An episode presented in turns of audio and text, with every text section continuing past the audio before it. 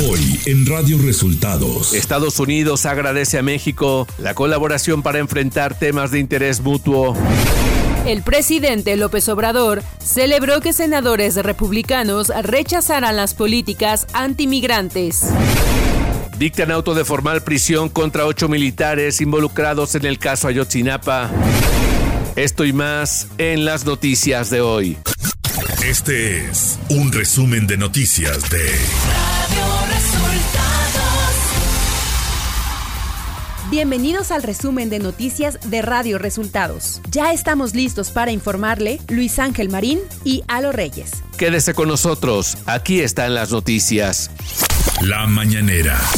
El presidente Andrés Manuel López Obrador celebró que no se aprobaran las políticas migratorias que se habrían presentado en Estados Unidos para frenar la migración. Lo mismo, ayer hubo una votación en el Congreso en Estados Unidos y se rechazó una propuesta que presentó el, el presidente Biden en materia migratoria, porque pues todo es ya político electoral.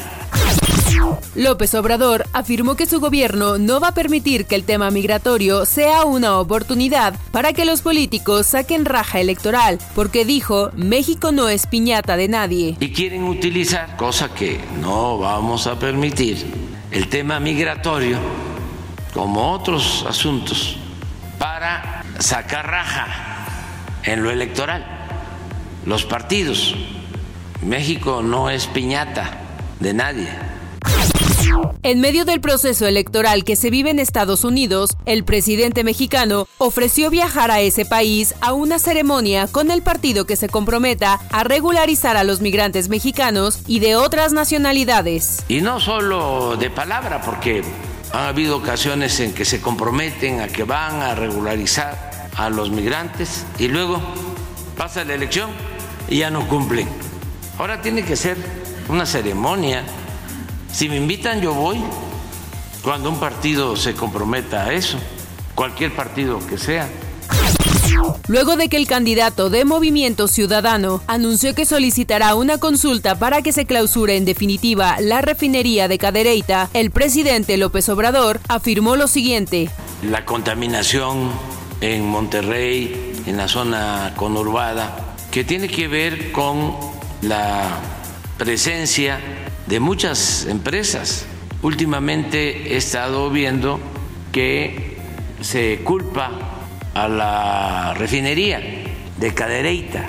Se han hecho estudios, se puede probar. El presidente López Obrador detalló cuál es la razón por la que incrementaron los índices delictivos en Chiapas. No había violencia y de repente empiezan a haber grupos y confrontación y grupos con base social, porque posiblemente los ayudaban eh, entregándoles despensa, ese es el modus operandi, eh, que les entregan apoyos y ya después es la amenaza. Radio Resultados. Elecciones 2024.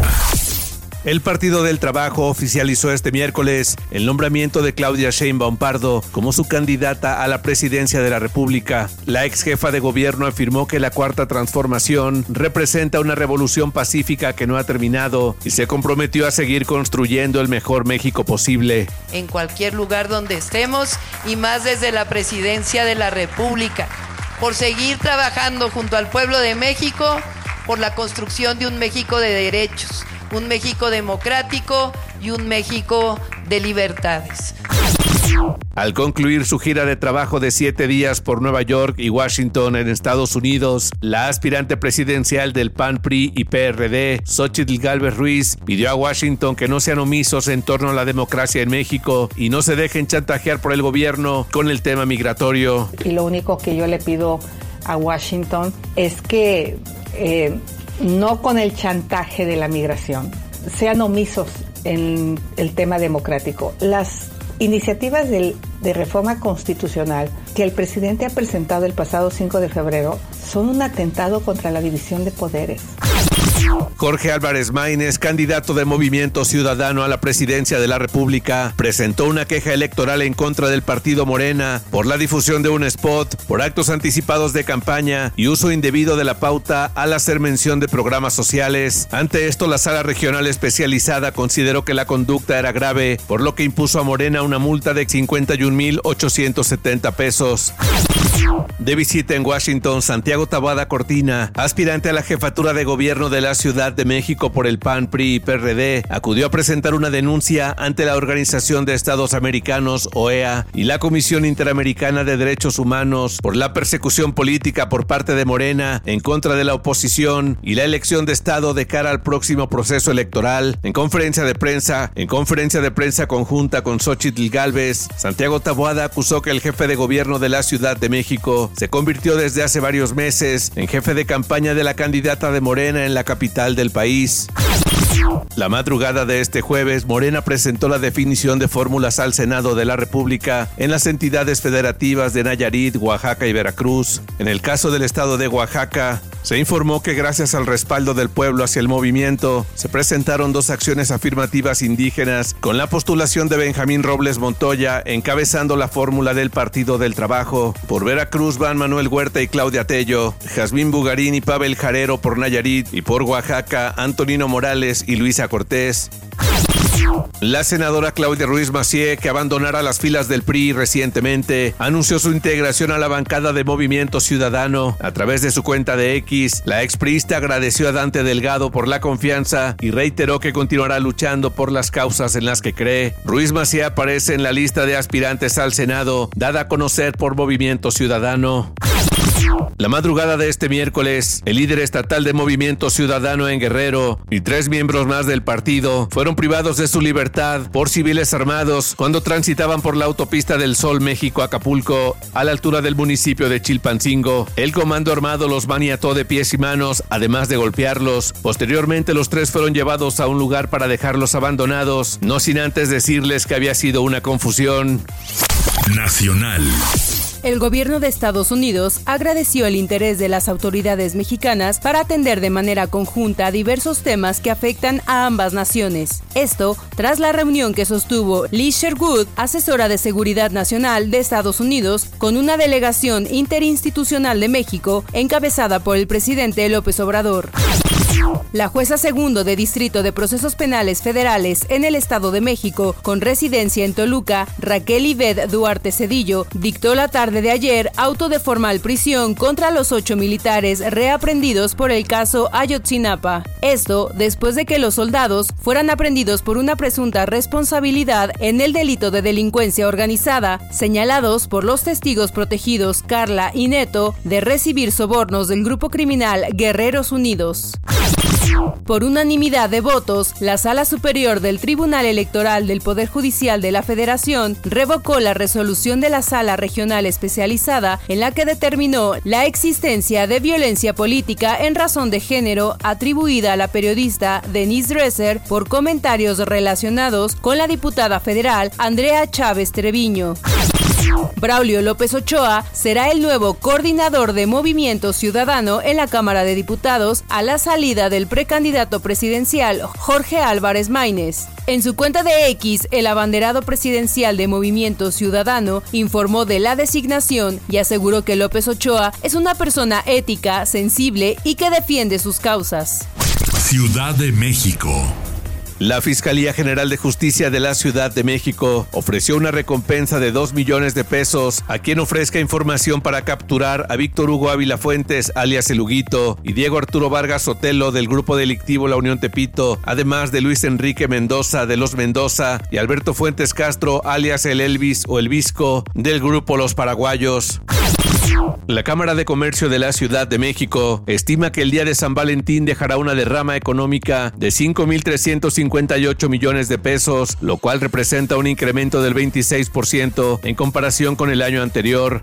Información de los estados. Benjamín Saúl Huerta, exdiputado federal de Morena, fue sentenciado a 22 años de prisión por violar a un joven de 15 años en abril de 2021 en Puebla. La víctima tuvo que irse a Estados Unidos por amenazas a él y a su familia. fue un tribunal de enjuiciamiento de Puebla el que determinó la responsabilidad penal del exdiputado, quien no tendrá sustitutivo de la pena, por lo que deberá permanecer preso hasta que cumpla la condena, es decir, hasta 2046. Juan Pérez Guardado, director de Desarrollo Social del Ayuntamiento de Fresnillo y cuñado de Ricardo Monreal Ávila, fue asesinado en Zacatecas la mañana de ese miércoles 7 de febrero. De acuerdo con las primeras versiones, Pérez Guardado se encontraba realizando una campaña de limpieza de la dirección a su cargo en las inmediaciones de la colonia industrial cuando civiles armados arribaron al lugar y le dispararon a quemarropa. El empresario gasolinero Cecilio Murillo Murillo fue asesinado la tarde de ayer en las inmediaciones del municipio de Sombrerete al norte de Zacatecas. Chilo Murillo fue candidato a presidente municipal en Sombrerete en dos ocasiones y era hermano del actual alcalde Alan Murillo Murillo del PRI. La tarde de ayer fueron ejecutados en la cabecera municipal de Iguala Guerrero Julio César Cruz, ex fiscal de recuperación de vehículos de la Fiscalía General del Estado, y Víctor Alonso Mendoza, ex agente del Ministerio Público Federal. Economía. De acuerdo con cifras de la Oficina del Censo de Estados Unidos, México exportó bienes por 475.606 millones de dólares durante 2023 y por primera vez en la historia le quita a China el puesto de mayor proveedor de mercancías a Estados Unidos, luego de que durante 15 años el país asiático se sostuvo como el mayor exportador al mercado norteamericano. La Asociación Mexicana de Instituciones de Seguros, AMIS, dio a conocer que en México se robaron 136.993 vehículos en 2023, de los cuales 44.7% estaban asegurados. Esta cifra representó un aumento de 2.25% con respecto a 2022, debido al incremento en el robo a equipo pesado y motocicletas. Clima. El Servicio Meteorológico Nacional prevé que este 8 de febrero ingrese el Frente Frío número 34 y una vaguada polar se extenderán sobre el noroeste del país, interaccionarán con las corrientes en chorro polar y subtropical y con el ingreso de humedad generado por dichas corrientes, produciendo lluvias e intervalos de chubascos. Además, continuarán las condiciones para la caída de nieve o aguanieve en zonas montañosas de Baja California, Sonora y Chihuahua. Radio Resultados Internacional.